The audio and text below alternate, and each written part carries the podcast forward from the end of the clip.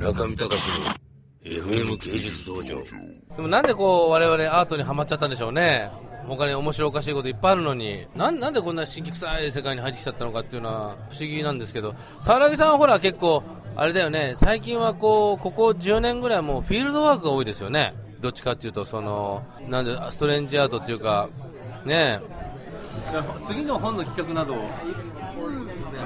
次の本の企画はこの間の戦争画のねあの本が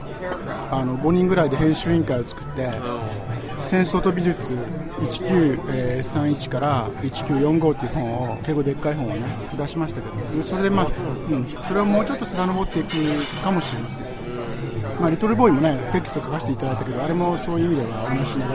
んで、でもう一つはそういう歴史っていう、 こう流れからは完全にこう切り離されている、まあ、こう子としての、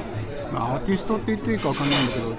ういう 何, 何やってるのか分からないけど非常にこう見るとインパクトがある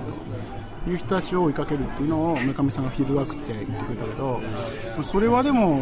何かにつなげようってもなく興味があってねやってると、まあ旅とともに、ね、連動していて、まあ、それは